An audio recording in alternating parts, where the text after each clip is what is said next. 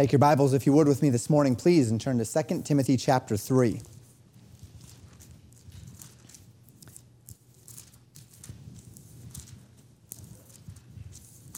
For the past several weeks, we have been studying through Paul's exhortations to the minister Timothy regarding specifically the danger of false study in the church, about striving, uh, about words to no profit, about vain and profane babblings, about fleeing also youthful lusts which war against the soul, about avoiding foolish and unlearned questions, knowing that they gender strifes rather than godliness. And thus being exhorted patiently, gently, to instruct people operating in opposition to themselves, if God peradventure, Paul says, will give them repentance to the acknowledging, acknowledging excuse me, of the truth. Now, this instruction has always been relevant. This instruction is relevant in every age.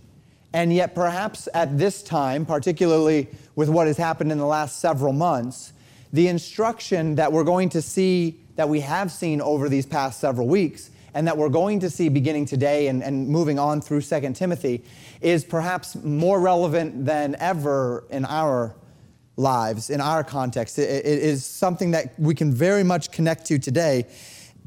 And particularly as we think of today's specific lesson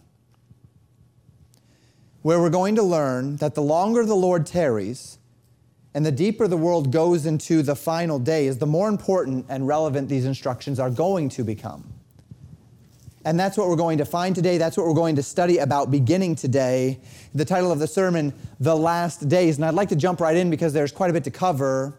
In 2 Timothy chapter 3 verse 1, the Bible tells us this. This know also that in the last days perilous times shall come. As we step into our text today, Paul adds to all of his exhortations to Timothy by instructing him, perhaps reminding him, that God has made it very clear that in the last days, and we'll see why this is so relevant to Timothy in just a moment, that in the last days, times would become very perilous. Now, this word perilous, as it's translated in our King James Bibles, is used only two times in the New Testament. It's used here, and then we find it as well in Matthew chapter 8, verse 28, where the, the um, word that is used to translate it is fierce, perilous, dangerous, difficult, fierce. In classical Greek, it was used often in reference to feelings or circumstances, speaking of things which are painful or things which are difficult. But when speaking of people, speaking of men who were cruel or men who were fierce. So if we're talking about the times, then it would be the idea of the times are difficult, the times are dangerous. If we're talking about the people, we're talking about people that are fierce or people that are cruel. To this end, the idea of perilous times would perhaps speak of that, that times of cruelty, of anger, of pain, of frustration. And Paul, what we will be doing today, as well as into the next several weeks, will be uh, studying the source of this the source of this peril, the source of this danger, the source of this difficulty, the source of these angers, the source of these cruelties. But before we consider that, and we'll take time to do so this morning, these actions and these character, characterizations, I'd like us to establish a very important context first. Paul says, as he speaks to these things that we'll study today, that these things will take place in a time called the last days. He places their existence and flourishing in the last days. And it behooves us then, if at all possible, if God has given us the means by which to do so through His Word, to understand exactly what Paul means by the last days. When are the last days? Because this is going to help us contextually understand when it is Paul is warning about we can have a right context within which to put these warnings and these exhortations. So, the term last days, we're going to start kind of academically as we walk through what are the last days, and then we'll get into the teaching. The term last days, uh, we find also termed in Scripture, particularly as we transition into the Old Testament idea, latter days or latter years. And it speaks to the final period of God's timeline before what we would classify as the end, right? The end of God's timeline, the end of God's timetable, the final period of God's timeline before eternity. And the Bible gives us enough information to understand what the last days is. The term latter days is used 11 times in the Bible, all in the Old Testament. The term last days is used eight times in the Bible, three times in the Old Testament, five times in the New Testament. And in all cases, it speaks towards things that take place at the end of God's prophetic program, the things which happen toward the end of time and circumstance as the Bible presents it. Now, as we study this, we're going to see uh, the, the idea of progressive revelation re, uh, really form, formulate. We're going to see a real time example of progressive revelation as we walk through this concept. The idea of progressive revelation is that the Bible progresses as God uh, progressively reveals more to man. That throughout the Bible, going from the earliest history there in Genesis and Job, as it were, depending on when you're talking about writing or history, uh, and then progressing through the Bible, God is going to add more and more information to give us a clearer and clearer picture of history, of his timetable as the Bible continues. And one of the things that we recognize is that God did not reveal everything to the people in the Old Testament, that we have significantly more revelation now as it relates to God, to his word, to his plan, to his program than they had in the Old Testament. What God gave to them in shadows, God has given to us in, in a much clearer picture. And we'll see this very clearly as we walk through this concept of the last days. So, in the Old Testament, adding bits and bits to the narrative, this progressive narrative, we begin with the first instance of the last days found in Genesis chapter 49, verse 1. Bible says, And Jacob called unto his sons and said, Gather yourselves together, that I may tell you that which shall befall you in the last days.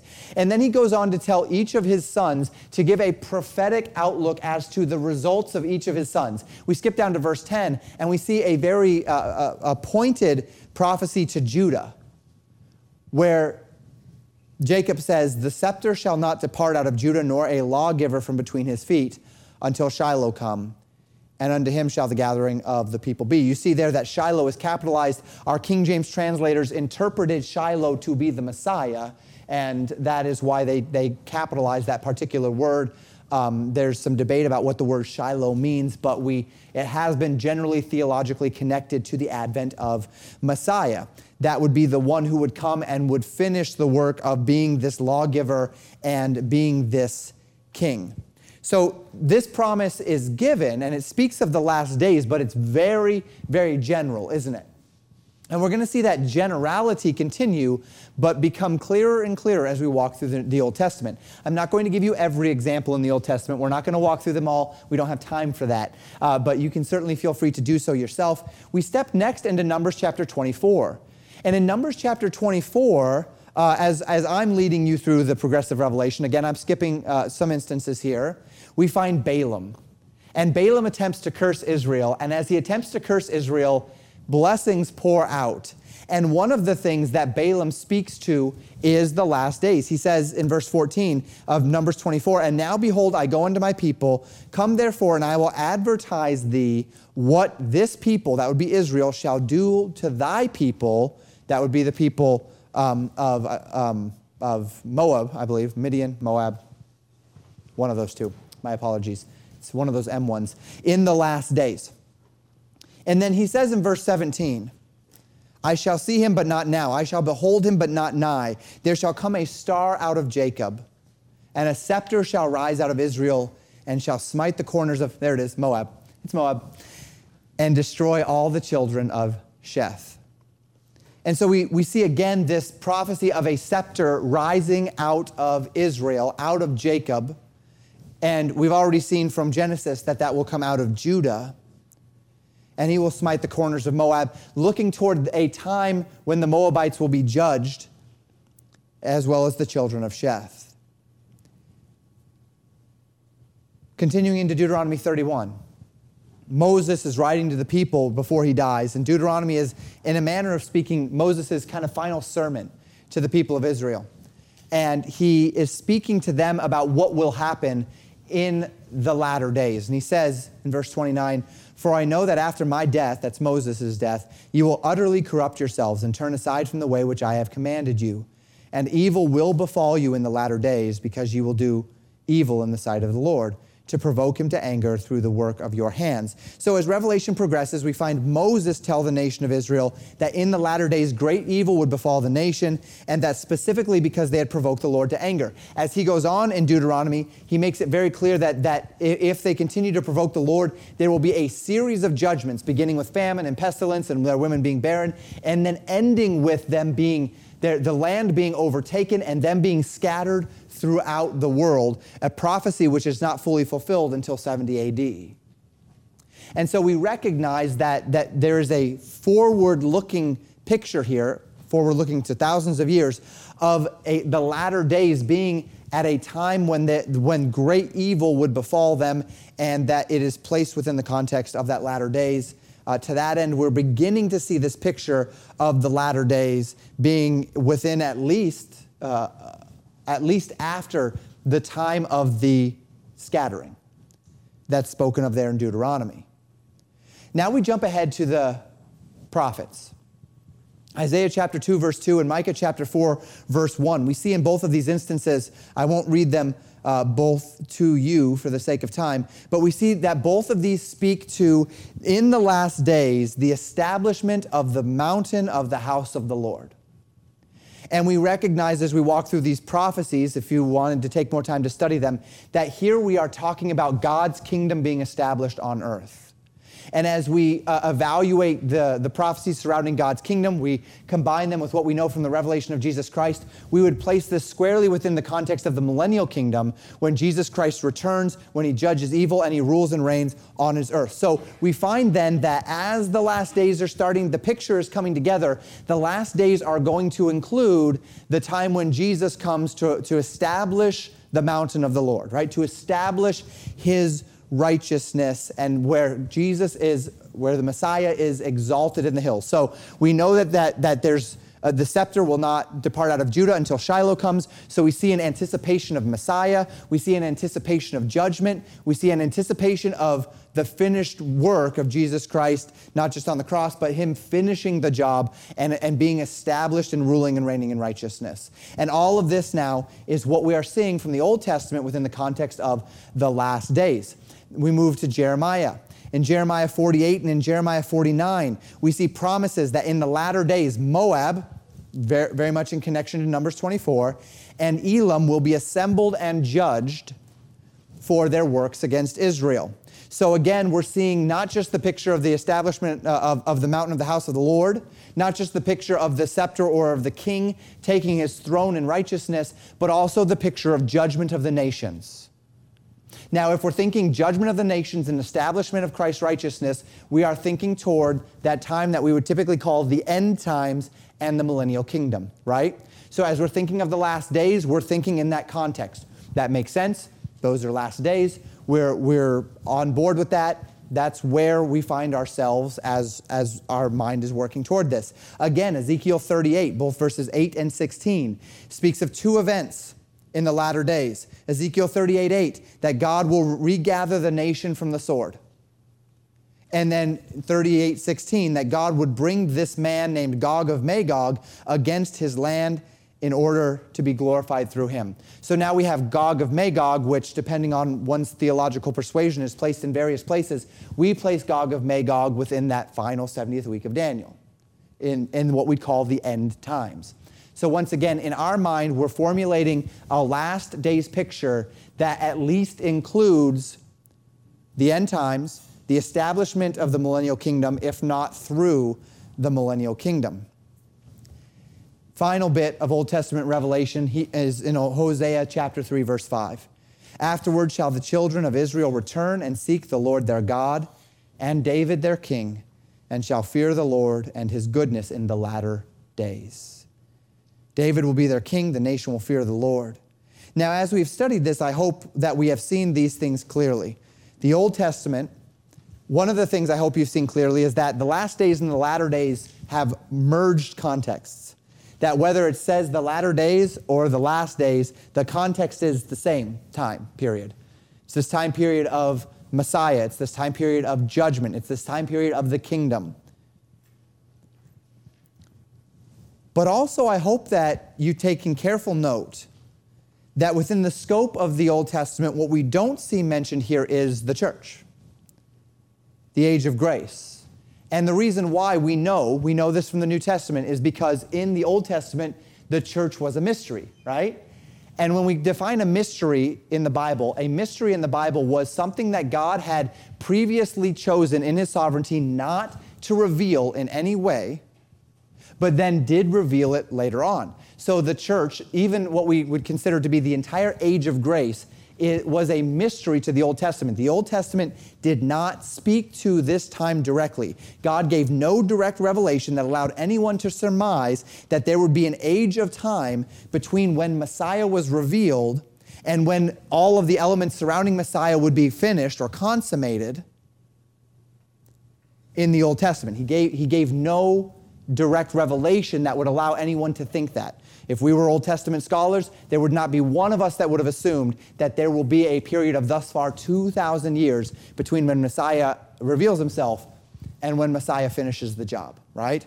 That is what makes it a mystery. To that end, we cannot rule out the idea that the last days is, we, we can't say that the last days is only end times and kingdom just yet in our study because the church would not have been mentioned. So the question is Is the church age a part of the last days?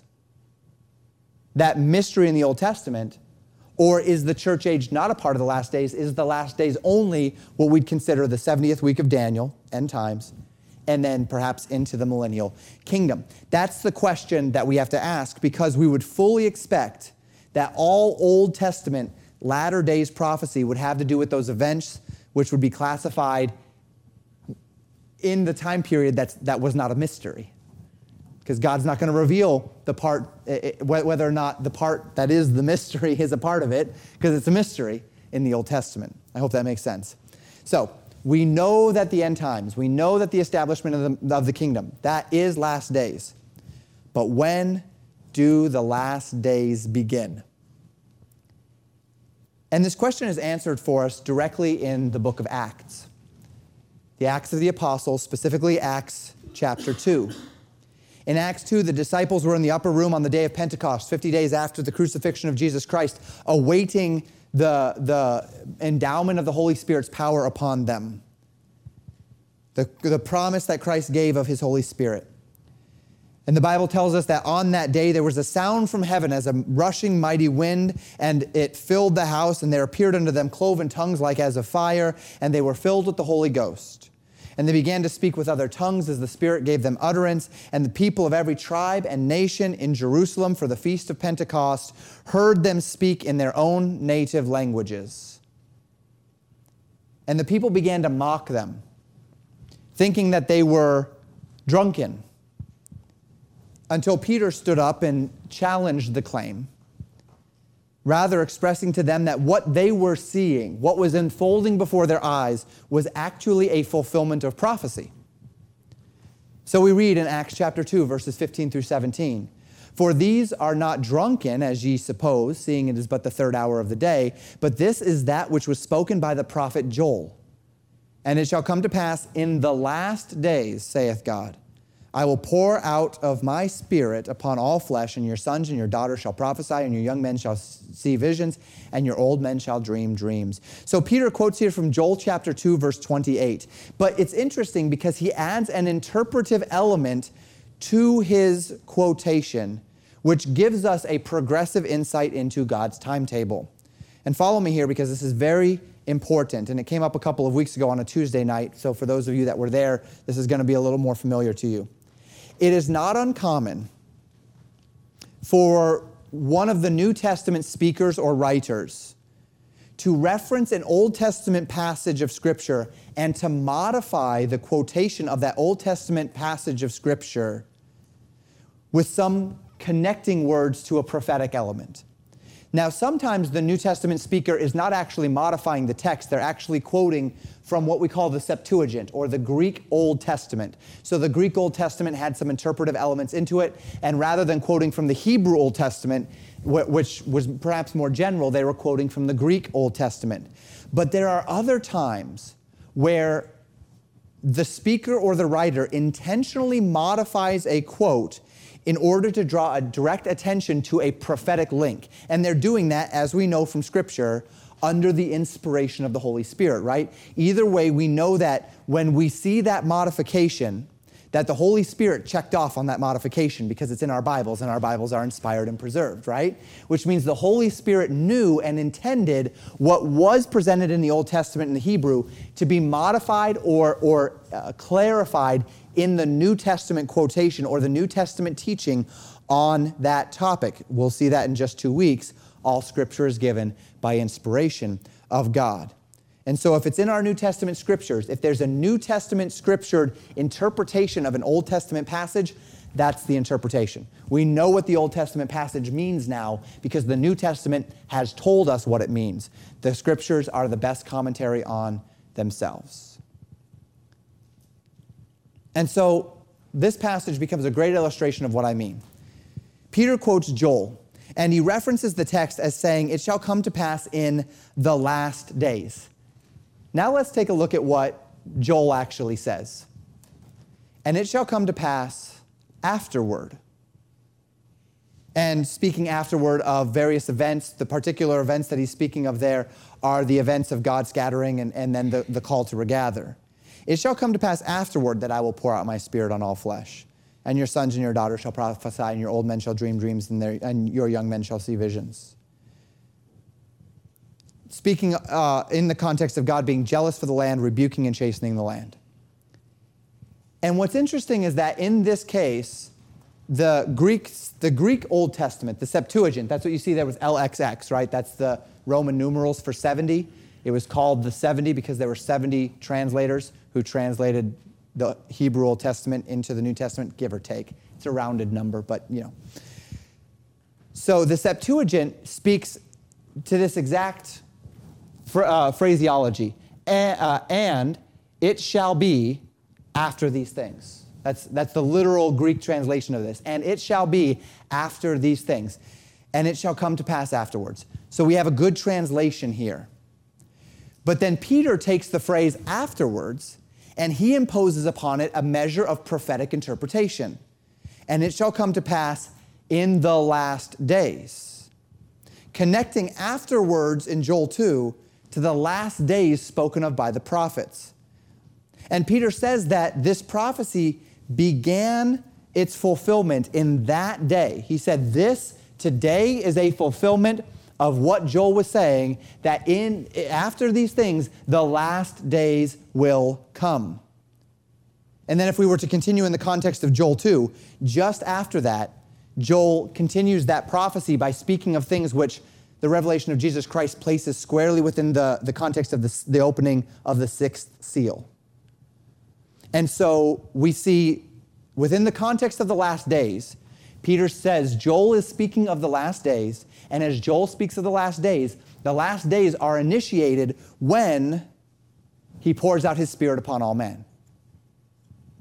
Uh, and the sons and the daughters prophesy, and young men see visions, and your old men dream dreams. To that end, we, have, we can have a confidence in when the last days began.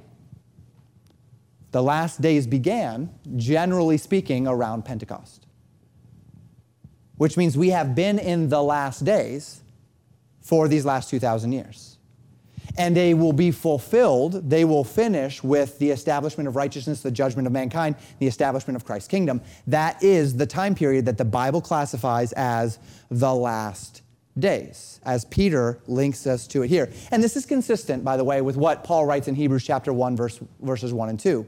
God, who at sundry times and in divers manners spake in times past unto the fathers by the prophets, hath in these last days spoken unto us by his Son, whom he hath appointed heir of all things, by whom also he made the world. The, the worlds. So we see here a, an acknowledgement that in the former times, God spoke through prophets But in the last days, a mark of the last days is that God is no longer speaking through the prophets, God is speaking through his son, right? And his son would be the Word of God incarnate, Jesus Christ, and those who Jesus commissioned to pen his words, those would be his apostles, Christ and his apostles who penned the Word of God. And thus now we have the completed Word of God. This is the revelation of God to man. This is how God has spoken to us in these last days, right?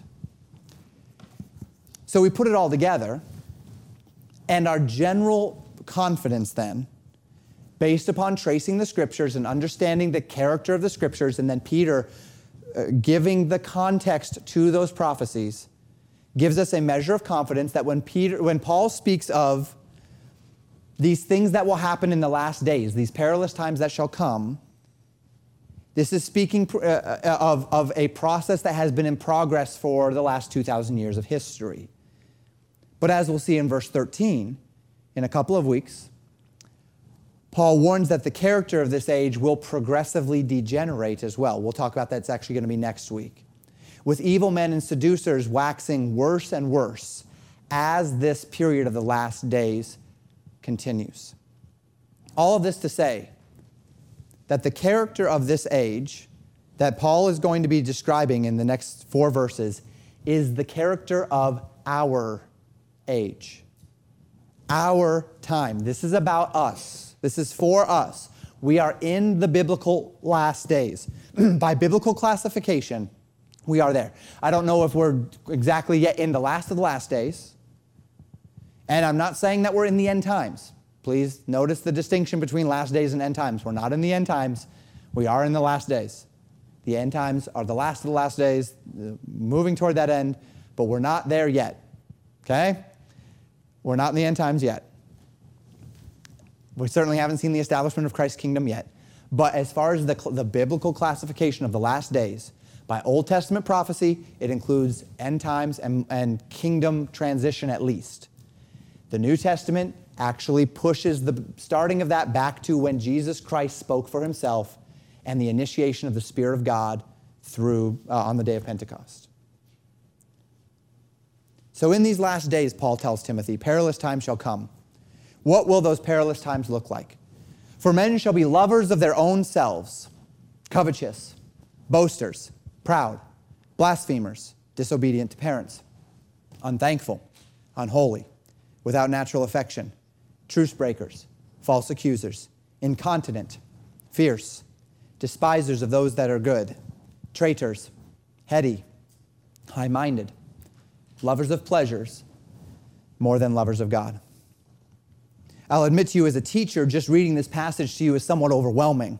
It overwhelms me because I could literally spend the next several weeks just walking through how the characteristics of this particular passage link directly to what we're seeing in society. But I don't really need to do that, do I? I'm going to walk through it, I'm going to talk through it, but all you have to do is read the news. All you have to do is turn on a modern Hollywood movie. All you have to do is listen to a modern Hollywood soundtrack.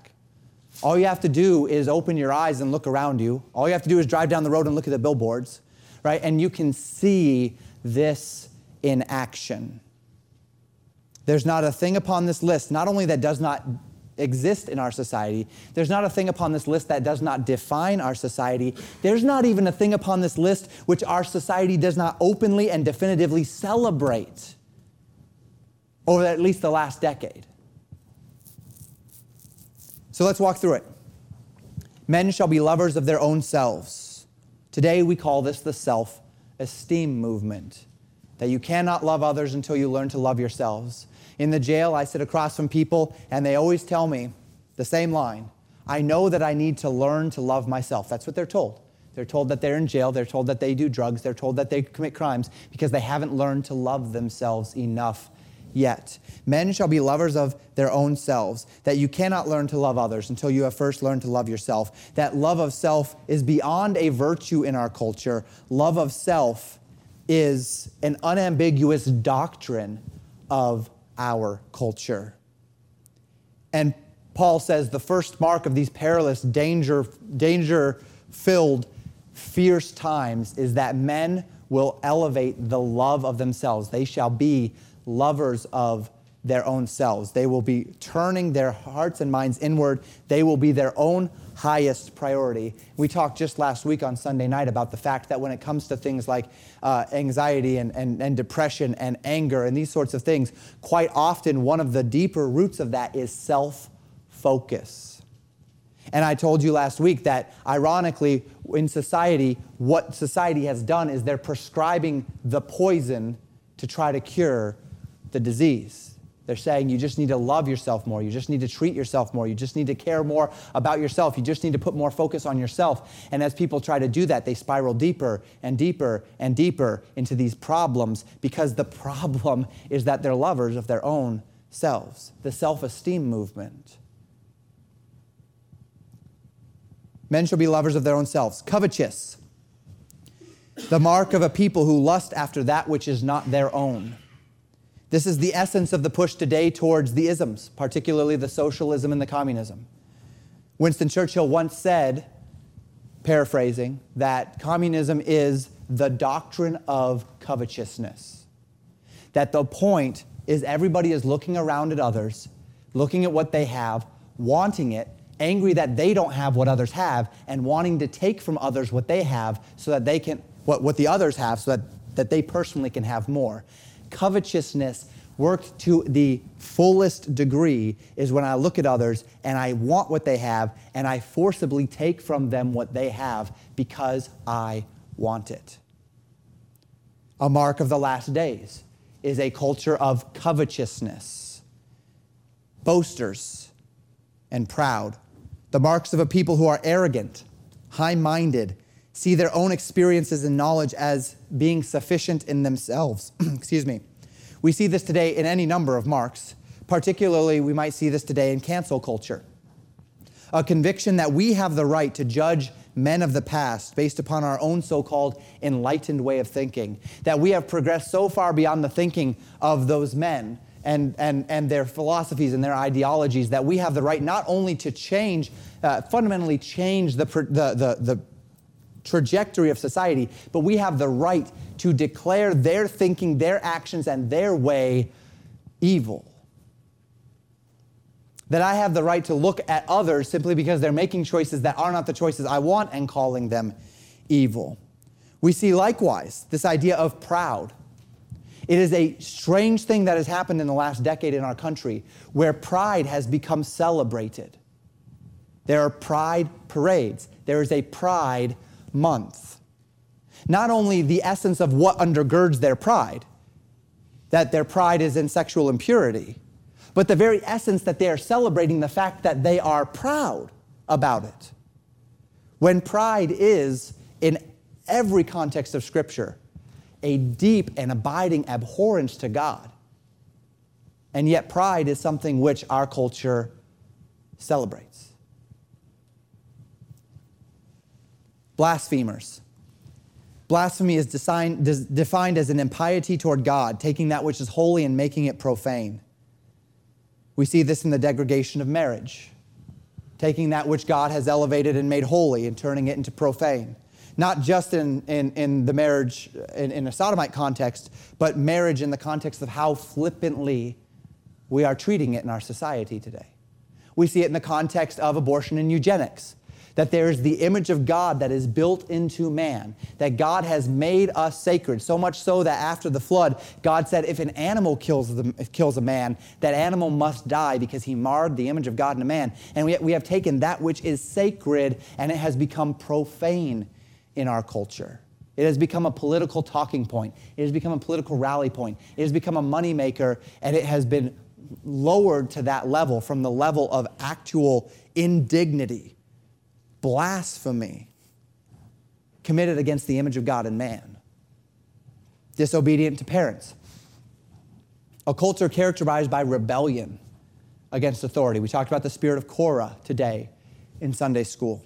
Korah stood against Moses and against Aaron and said, We are priests just like you are. We are holy priests of God. And he stood against the authorities that God has ordained. And of course, the earth swallowed them up as God made his voice known in the equation. Disobedience to parents. This goes hand in hand with pride and cancel culture, with revisionist history, with the whole thing.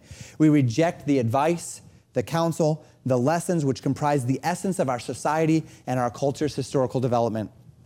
We have a youth today that has been taught that they are that they're the ones that matter, that they're the ones that, that are building the future, that, that, that we need to follow the children. We saw it after uh, many of the, the, the, shootings, right? With uh, the, the children who would get up and, and our politicians saying, we need to let our children lead us into the future. We've seen it with cancel culture. We've seen it with the tearing down of monuments. We are going to reject the authorities of the past. We are going to reject the wisdom of the past. We are going to call everything that the past holds as evil. And by the way, this is something which is not new to our culture. Uh, it's new to our culture, but it's not new to cultures, right? It's a common mark of the degradation of a culture that they reject their history.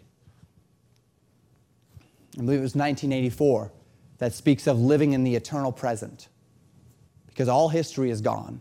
Brave New World also speaks of the idea of rejecting anything that's old because old is inherently bad. We have seen a generation gap in the past decade, couple of decades form, probably probably since the 60s and 70s, a generation gap form between the old and the young, where the young have cast off any respect or any acknowledgement of the wisdom of those who have gone before them. And it's a sign of the perilous times in which we live. It's a sign of spiritual degeneration in a culture unthankful, lacking gratefulness, perhaps best exemplified in the culture of entitlement, in the welfare state, that we are entitled to things, to support, to money, to food, to jobs, to opportunities, simply by virtue of existing. That these things are my so called rights, that I'm entitled to feeling safe, that I'm entitled to emotional stability, that I'm entitled to not have to be offended, that I'm entitled to not being challenged in my thinking, to, uh, that, that I'm entitled to living in a safe space, as the word is today. No gratitude for what I have been given, no gratitude for the sacrifices that have been made on my behalf, no gratitude, again, that comes back to cancel culture, no gratitude for the, the, the, the marks of history that have brought us here. No gratitude for the 600,000 people that died fighting a war over the very thing that, that people say today, which is racism, no, no gratitude for the fact that 600,000 people died fighting that battle 150 years ago. We just gloss over that. We jump right back to 1619. It's a, it's a culture that is unthankful. It's a culture that has no bearing on recognizing that what they have is not entitled to them.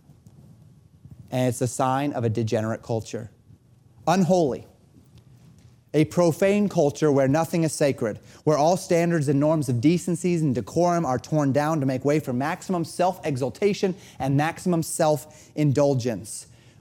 You can, of course, look at this in any number. You can go look at, look at this through the way Hollywood espouses their false doctrines. You can look at this through the body positivity movement. You can look at this in any number of ways throughout our culture today and find a profane culture a culture that, that, that sees nothing as holy, nothing as sacred, nothing as out of bounds. We often would place upon this the idea of hedonism. Of course, we'll get to that a little bit more when we talk about loving pleasures more than loving God.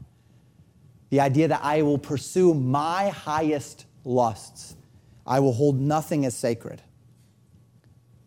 Without natural affection, this word literally means heartless speaks of having a hard heart toward that which one should naturally love. Again, there's any number of ways in which we can see this, whether that be uh, God's design or familial care or natural inclination. As it relates to God's design, um, once again, we can see this with the, the concepts of marriage and the natural design for God in marriage, and yet the rejection of that natural design. Familial care, uh, the rejection of family, the rejection of, uh, of, of caring for one another, uh, the hard hearts that we have toward one another within culture, uh, where we're willing to hate our brother. We're willing to harm our brother simply because of a disagreement among ourselves, whether that be a natural inclination, part and parcel to the idea that children are raised by loved ones and their parents to be blessed and provided for in the country and culture, only to exhibit an unthankful, self entitled attitude toward those who care for them, also naturally extended to God's created order, male and female husband and wife without natural affection, uh, lacking that natural affinity for those things which are which ought to be there. Truce breakers, false accusers, those who have no conception of integrity, those who have every uh, who, who every interaction is not based upon whether things are true and false, whether things are right or wrong, whether there's any integrity, whether there's any truth to it, whether uh, th- there's any truth to an accusation, but rather only rooted in what will get me ahead. This goes right in hand with, again, the cancel culture, the Me Too movement, believe all women, the whole culture surrounding guilty until proven innocent that has arisen in our, in our age. That it's not my job to prove that you're guilty, it's your job to prove that you're innocent. Allowing people to lie with impunity, destroy others' lives with unfounded accusations, and delight in that destruction people whose word is less than worthless, who not only cannot be trusted or relied upon, but must be guarded against because they're not just going to tell you something and not do it, they are going to attack you through lies.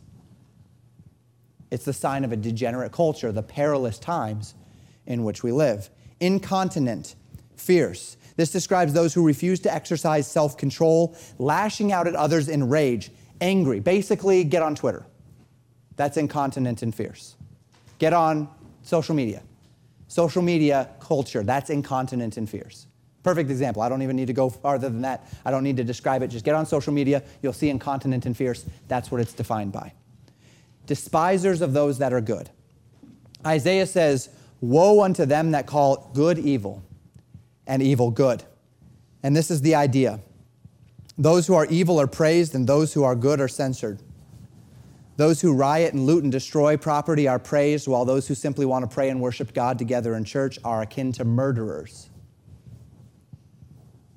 Those parents who want to raise their children, love their families, love their country, love their God, they're evil child abusers. But those who want to dress up their little boys like little girls to be merchandise for pedophiles are praised and called heroes, bold in our culture. That's a backwards culture a degenerate culture, perilous, difficult, dangerous, fierce, characterizes the last days. Traitors, those who gladly and readily betray those who trust them. Heady, those who are rash, thoughtless, impulsive. High minded, those who operate under deep self conceit, the, the, the elevating themselves, seeing themselves as the end all be all, seeing themselves as better than others because of perhaps some identity that they have. Lovers of pleasures, more than lovers of God. A culture and people who live devoted to the fulfillment and gratification of their base and carnal instincts and lusts, who have no capacity to restrain themselves and no desire to restrain themselves from anything that their heart desires. This is a follow your heart philosophy that has been inculcated into culture for the last 70 years. Do what feels right. Follow your heart. If it feels good, do it lovers of pleasures more than lovers of God. That's hedonism. Unrestrained fulfillment of my lust. And if a man leaves himself unrestrained, there is no limit to where his heart will take him. We continue then in verse 5. Having a form of godliness but denying the power thereof, from such turn away. We're going to get more, we're going to start in verse 5 next week and kind of do a little bit of a crossover because in verse 5 we're transitioning from general to more specifically false teachers and those who claim to follow Christ but follow these wicked ways. So we'll make that transition next week. But we're speaking also of a, of a false spiritual, spirituality. And this is the final characteristic of the perilous times in which Paul warns. People who are very spiritual who speak often of God, who regard a spiritual presence of sorts, but who deny the true and living God, and so deny the power of God. These are false teachers who teach people about a God, but their God is made in their own image. Their God is made after their likeness. Their God is, exists only to self validate them. Their God exists only to make them feel good. Their God exists only to give them prosperity. There's no sacredness, there's no obedience, there's no clarity, there's no holiness, there's no righteousness. There is only a God erected in the image of man. This God has no expectations or desires except those already residing in the sinful hearts of men. And so their teachers call their listeners unto a form of godliness. This might come with a measure of morality, be a good person preaching, but completely outside the spirit of the living God. It is not God working in them righteousness. It is not bearing the fruit of the Spirit. It is self discipline at best. And so denying the power to do anything that they preach. These are the New Age teachers of the day. Whether we want to talk about more church connected teachers like a Rick Warren or Joel Osteen, or whether you want to talk about a non church connected teacher like Oprah, who is probably the most spiritually, the, the, the most popular spiritual guide in America, a prophetess of Satan, quite literally. Deeply spiritual, speaks often of God but the God of which she speaks is the spitting image of the father of lies himself. A prophetess of Satan who calls people to tap into their own spark of divinity. You hear that uh, from, from numerous people. To find in themselves self actualized divinity. This is humanism. They're proclaiming themselves to be their own God. And they're saying that they have everything within themselves to be God and so building their doctrines and convictions upon the dictates of their own deceitful hearts and Satan's insidious lies. And when these type of people become heroes in our cultures, become the authorities and the standards unto which we look to to lead us and to guide us, when our leaders have been completely subverted by these forms of, God, of ungodliness, these fake forms of godliness, which are devoid of the power of God, we see the manifestations of perilous times now, I hope and trust that as I've walked through this list, you can see how closely it res- resembles our culture, the immoral, debased, and subverted culture in which we live. Much of which, by the way, has found its way into Christian churches, and take note of that. Many Christian churches have been completely subverted by those same truths, those not truths, those same realities that we, we just read in verses 2 through 4.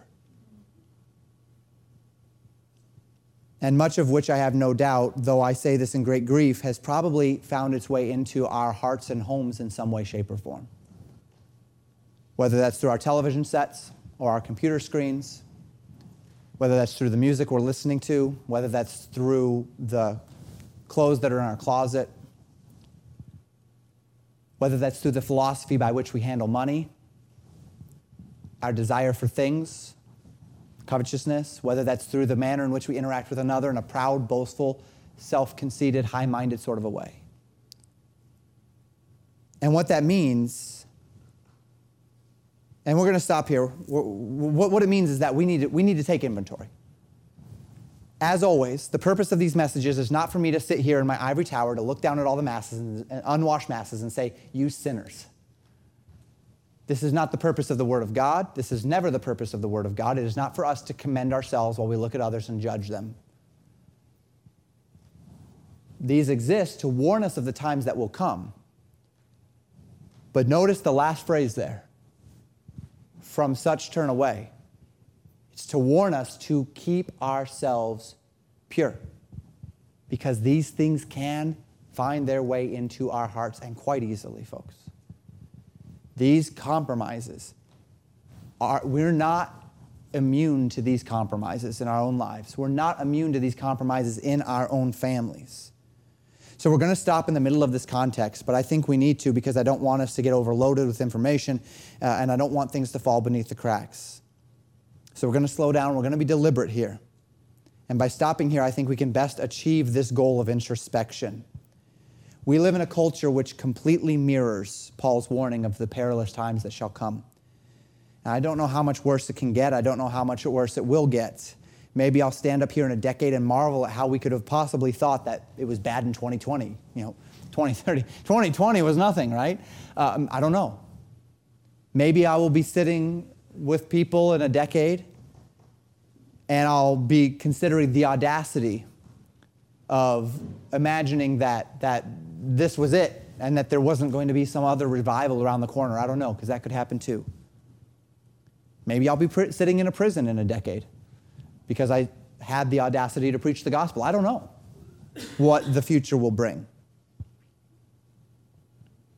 But I do know that at this time, the list found in 2 Timothy 3, verses 2 through 5, exemplifies the popular culture of our day in this time and in this Western world. And I also know that there are those among us who have appropriated this culture into our lives in ways that we shouldn't. That you are joining in this perverse culture, in their subverted and perverse entertainment, you're joining this culture in the unholy ways that you display your body or in unholy ways that you act toward one another. You are joining this proud and this heady culture in rebellion against authority, in personal and unthankful entitlement.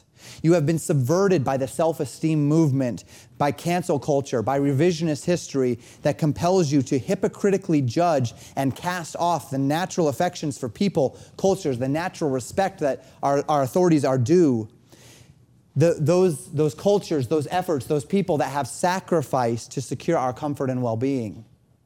Perhaps you have joined the culture in calling good evil and evil good, seeing those things which are done, of which culture was once ashamed, and celebrating them openly through some misguided or absurd redefinition of the concept of tolerance taking that which God hates and seeing it as virtuous, even striving about words in order to seek to conform the Bible to, to biblically justify that which God calls abomination, that which God calls evil, and you're twisting the Bible in order to justify your way of thinking. And I speak in generalities here because the applications are literally limitless, and I'm not here to come down on you. I'm here to tell you what the Word of God is saying, and I, am here to, to give the soil through which the Spirit of God can work.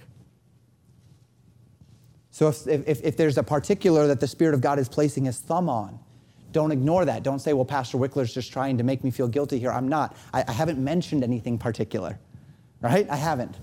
I've mentioned categories that you can think through, but I haven't mentioned particulars. I do that on purpose. I want the Holy Spirit to mention the particulars to you. And if the Holy Spirit's mentioning the particulars to you, listen to that, respond to that, deal with that.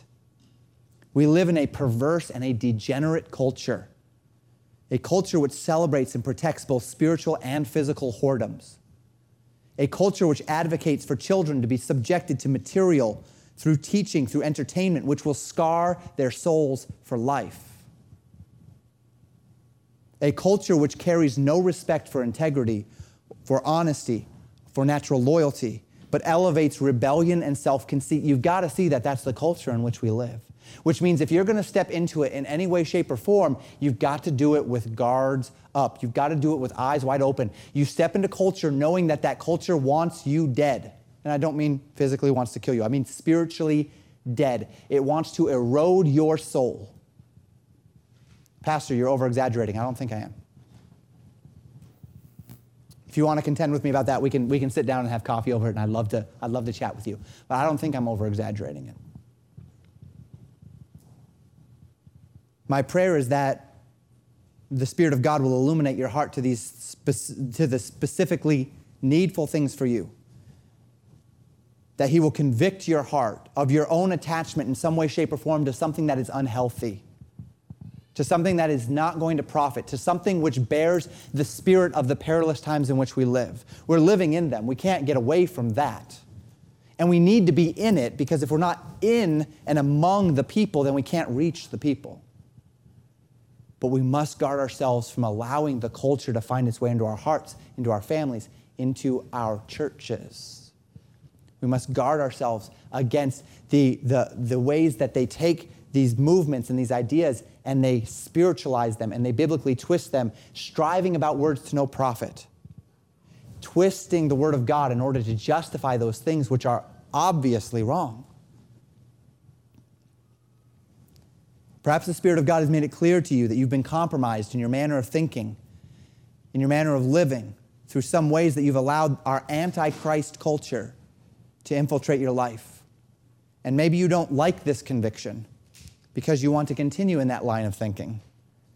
And maybe running through your head is a litany of justifications as to why that thing which so clearly bears the marks of spiritual destruction, compromise, and ungodliness is actually okay because it's different in your case. It's always different in your case, always.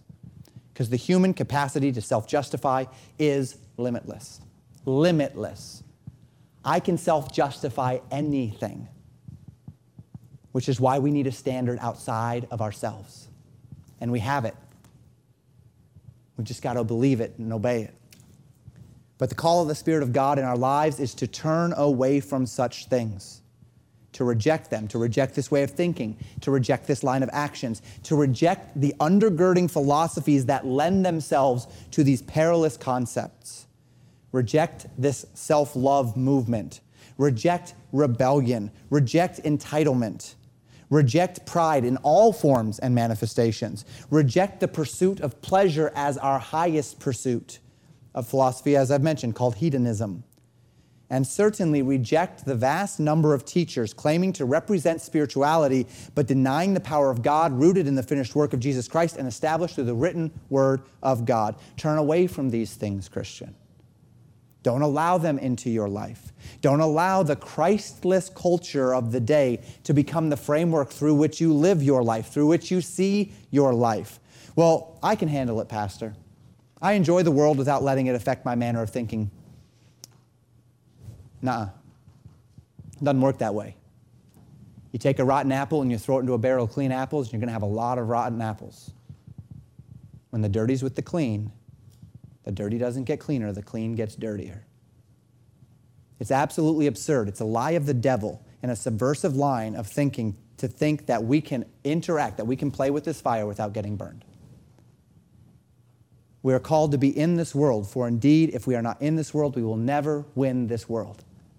But the moment you begin to indulge this world, the moment the things of this world become familiar and comfortable, the moment the lust of the flesh and the lust of the eyes, the pride of life, the things I've described today, right? I'm not talking about cars.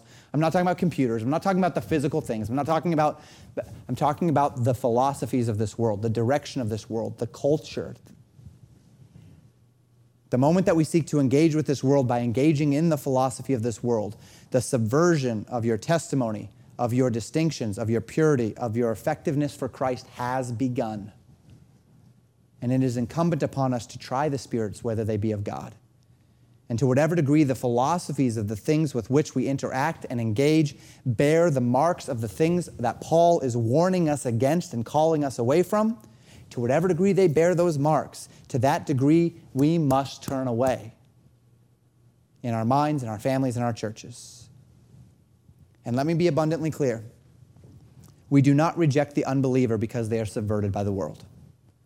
The unbeliever will be subverted by the world because they are of the world. This is not a call for you to, again, for you to go out and to judge others.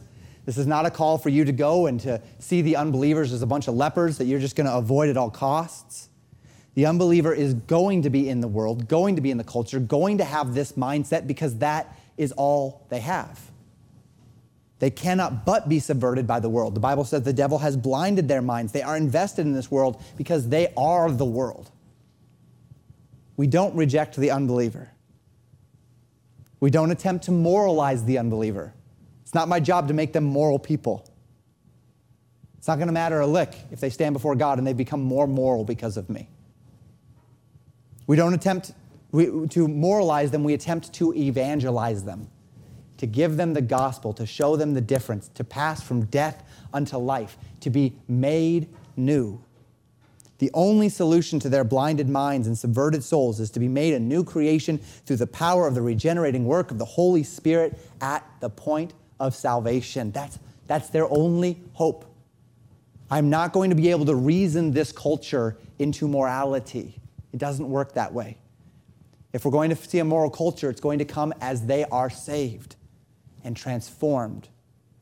And then that filters into culture. And then that will filter to politics. Politics is downstream of culture. Culture is downstream of the church. Culture is where it is because the church is ineffective. And the reason why the church has become ineffective is because rather than us winning culture, culture's been winning us for generations now. For we who are in Christ, for we who have the Spirit of God indwelling, to open our hearts and minds to the influence of these philosophies is to grieve and to quench the Holy Spirit, to subvert the power of God in us, to invalidate our testimony before the world, and it's a manifestation that the world has reached you rather than you having reached the world. And brethren, from such turn away. When you see the marks of these things in culture, note those marks, understand what you're dealing with. It doesn't mean that God won't call you to minister among such people, such perversions, such subversions, but it does mean that you must live aware with those aware of those with whom you interact. And only interact having already turned away from such philosophies and ideologies yourself. That's why it's important to be in church. This is the place where we come to get realigned so that we don't lose our reference point throughout the weeks. If I'm interacting with only an unbelieving culture, it is very easy for me to lose my reference point on truth and I start to drift. So I come back to church and I get among people that believe the Word of God like I do, and we hold one another accountable, and we uh, have iron sharpening iron, and we, we, we sharpen that blade again so that we can go out readjusted and go into society and be effective. Ever guarding our hearts, ever having a strong Christian accountability, ever clinging to the truths of Scripture as more important than your necessary food. Because as we will see next time, these philosophies are folly. They, there's nothing redeemable about them. They are tainted to their core, rooted in the character of the wicked one, and destined to share in his damnation, which is just. And brethren, we're called to turn away from such things. And so I commend these many characteristics to the Spirit of God which is in you. I ask you, as I do myself, to prayerfully consider this list that we might make sure that our hearts are right with the Lord. To search our own hearts, to do an inventory of the philosophies and the ideologies, of the activities which have characterized our own lives, to see if the attributes of these perilous times have found some foothold in our lives, in our families, in our church. And may God help us to be a pure people. May God help us that we may be as Paul called Timothy to be a couple of weeks ago vessels of honor, sanctified, and meet for the Master's use. Thank you for listening to Pastor Jamin Wickler from Legacy Baptist Church in Buffalo, Minnesota. More information about Legacy Baptist Church and a library of sermons are available at www.legacybaptistchurch.net.